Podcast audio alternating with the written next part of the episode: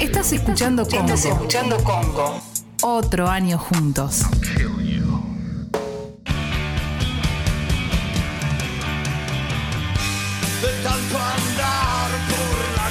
Leo, Qué locura, ¿eh? Cuánta emoción. ¿cómo estás, Leo? ¿Cómo estamos? ¿Bien? Bueno, eh, hay muchas novedades, ¿eh? Es una, una semana fuerte. Bueno, primero empecemos con. Ayer el, Bayern Múnich ratificó lo que se suponía que era llegar a la final frente al PSG en lo que va a ser el partido del próximo domingo.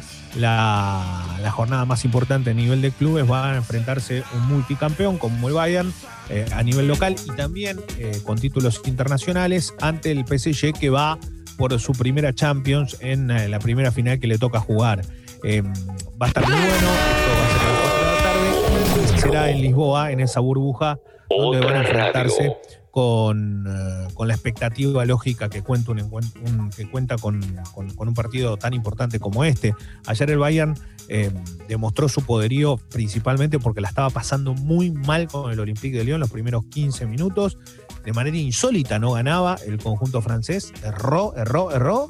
Y en la primera jugada que tuvo, Sergei Gnabry, que es este alemán que la verdad la rompe toda, la- es una de las grandes figuras ya de su selección, eh, encaró de derecha al medio, sacó un remate tremendo, no pudo hacer nada Anthony López el arquero y terminó eh, consiguiendo el primero y después fue así el partido. O sea, el Olympique de Lyon tuvo la pelota, tuvo alguna chance, pero la eficacia del Bayern lo terminó liquidando y goleó I- 3 a igual, 0. Leo, hay una cosa que es que ni siquiera es que la de Gnabry ni siquiera es eficacia que la tuvo. El chabón fabricó, es como, es un tren que la agarró y se mandó y la puso Es impresionante. Sí, lo que pasa que hay algo que es tremendo, que en esa jugada, obviamente que tenés que seguirla, pero cuando vos la ves te das cuenta que el tipo va corriendo de derecha al medio para enganchar hasta pegarle, y en ese mismo instante tenés de un lado a Lewandowski, del otro a Müller, haciendo eh, el juego sucio con los rivales, con los defensores. Entonces el tipo puede llegar hasta ahí sin que nadie le salga a cortar porque tenés a los otros tipos aguante. No, el movimiento colectivo es genial en una jugada individual. Esto es verdad. Sí. Eh, Sí, y, sí, con- sí. y- y- y en verdad lo que acá llama poderosamente la atención, por lo menos en la previa, es si el Bayern va a poder sacarse encima al PSG. Yo te digo la verdad, ahora no, no, no quiero, porque a mí no me gusta tampoco jugar a- al, a- al adivinador, pero sí creo que tiene algo muy importante que es eh, lo que le faltó al Olympique de Lyon ayer es lo que el PSG tiene, que es individualidades Individualidades. definición, jugadores de otra jerarquía.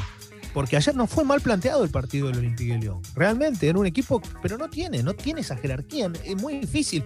Juegan 30 veces y las 30 veces va a ganar el Bayern jugando así. Pero no porque sea un equipo, ah, qué equipo, qué conjunto extraordinario. Es un equipazo, obvio.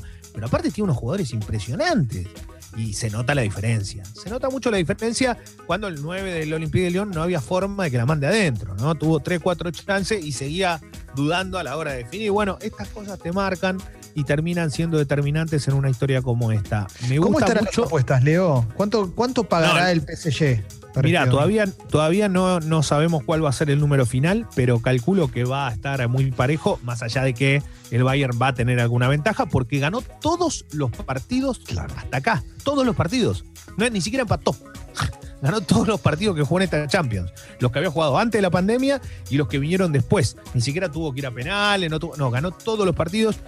Y, otra cosa importante es que, eh, hablando de la previa y en lo futbolístico, me parece muy importante eh, remarcar que el, el punto más débil que tiene este Bayern tan poderoso es que al presionar tan arriba y jugar en bloque tan cerquita uno del otro, lo que hace es adelantar mucho las líneas y descubre un poco los costados. Si realmente tiene un partido como el que tuvo el otro día Di María y puede hacer lo mismo Mbappé, sabiendo que Neymar jugó más, eh, más de, de centro delantero, por llamarlo de alguna forma, en el último encuentro, eh, yo creo que puede hacer mucho daño. ¿eh? Y, y- y eso es importante.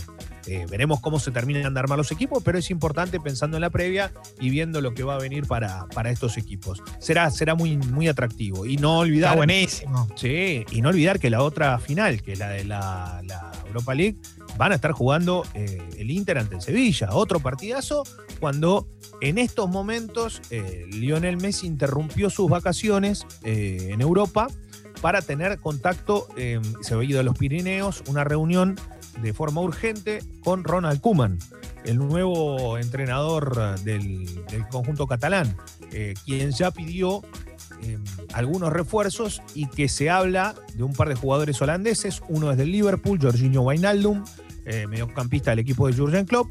Y el otro es eh, Van de Beek, ya lo habíamos dicho, y Lautaro Martínez está entre esos cuatro nombres. Los, los primeros que se empiezan a barajar. O ¿No hay mucha carga sobre Lautaro Martínez? Sí, por eso, mañana viene, que viene a salvarnos. se tiene que sacar de la cabeza eso. Sí, pero sabes que necesita, eh, sí o sí necesita competencia arriba. Y es un tipo para competir. Lautaro Martínez es un pibe. Y, te va, y la verdad que juega bien. Juega bien, es Sí. bueno en serio. Ahora, es el Salvador, ni de casualidad va, va como Salvador. Va como una pieza más de un armado. Si vos en ese armado le encontrás los jugadores correspondientes, yo lo primero que creo que, eh, que eh, le tiene que comunicar Messi a, a, a Koeman es, che, mirá, yo voy a estar en este equipo. Y vamos a hacer tal cosa.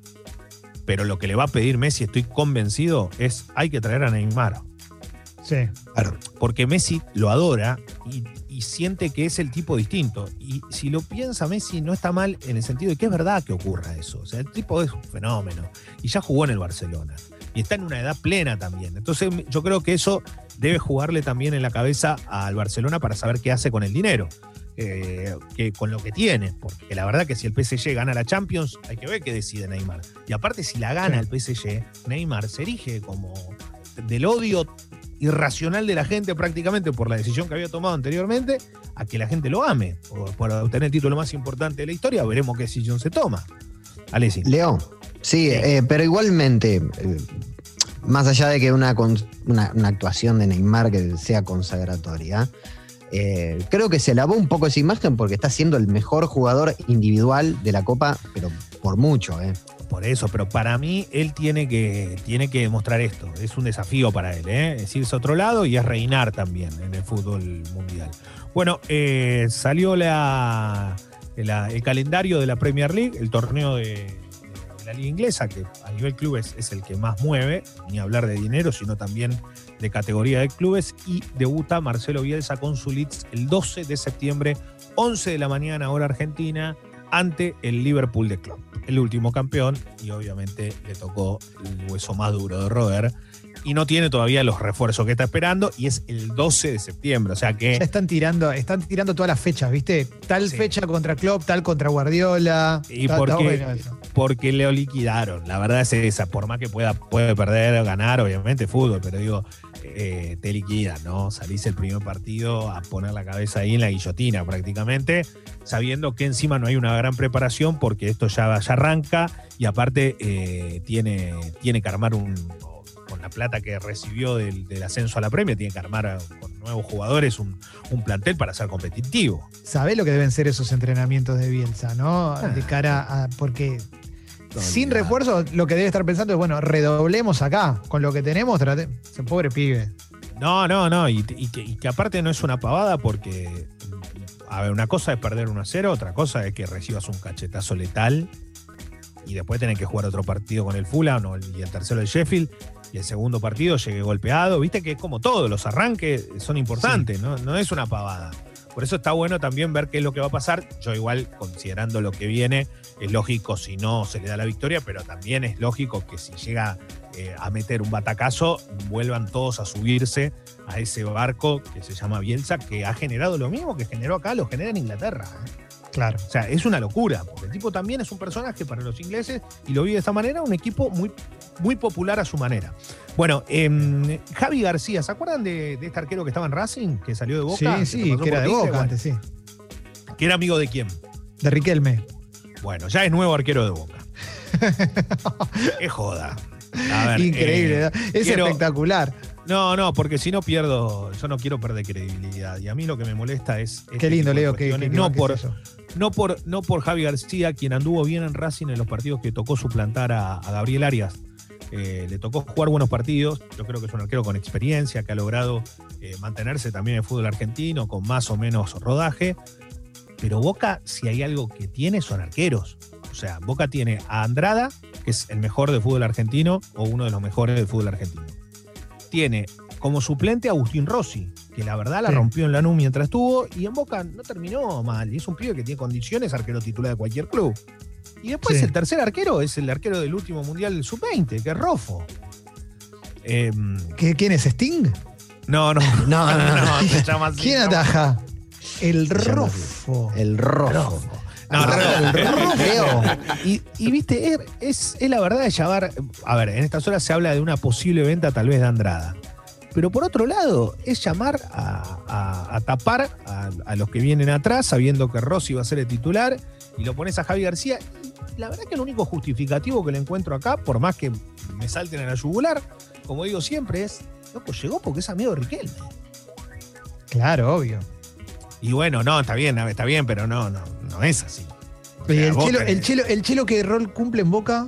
Es- está en la Secretaría? Técnica con el patrón Bermúdez, donde está. ¿Estaba de antes el chelo o también lo trajo Riquelme? No, no, todo esto, todo está. No, todo cambió. Cassini. Riquelme puso a toda su gente, obvio. Claro. Pero está bien.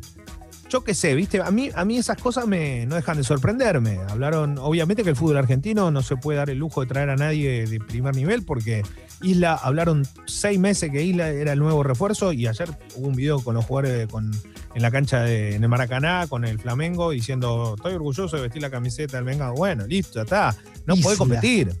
No podés competir, es un buen jugador. La verdad que era un buen jugador. Yo creo que a Boca le hubiese servido mucho, pero ¿Es un jugador centrado o a veces está fuera de sí? Eh, este, a veces es medio loquito, pero juega muy bien, ¿eh? A mí Claro. me encanta. Eh, Claro, Igual, es una isla igual fuera lo- de sí. exacto. A lo que voy es que, es que lo que más me, me llama la atención de esto es que, el- que este refuerzo llegue ya, viste, como, como enseguida se, se solucionó todo esto. O sea, mirá que Blanco le ofreció un buen contrato. En Racing todo, ping, afuera. Claro. bueno, es, es nada, eh, es una manera de, de obrar. Yo no sé si va a ser eh, lo mejor. Creo que Javi García está para, para hacer banco en cualquier equipo grande, ya lo demostró en Racing.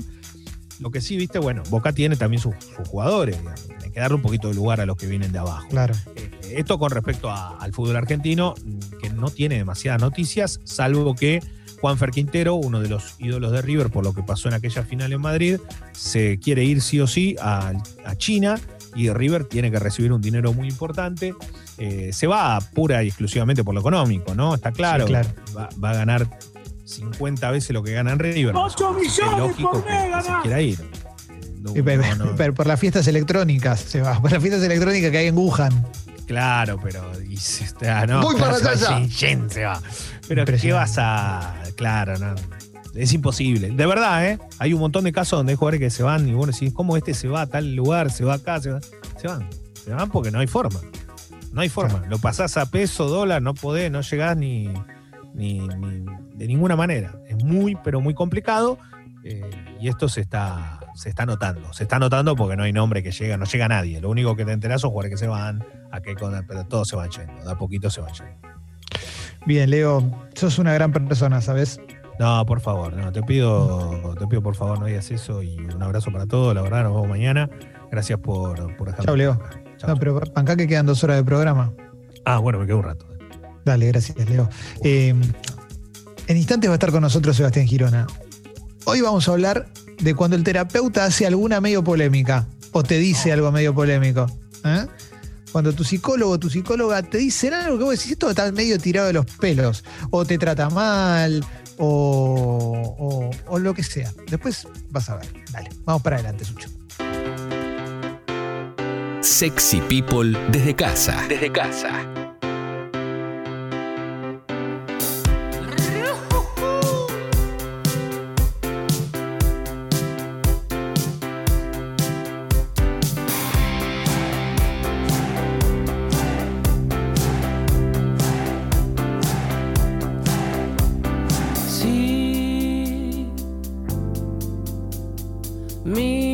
Mírame a los ojos, no los abro en vano.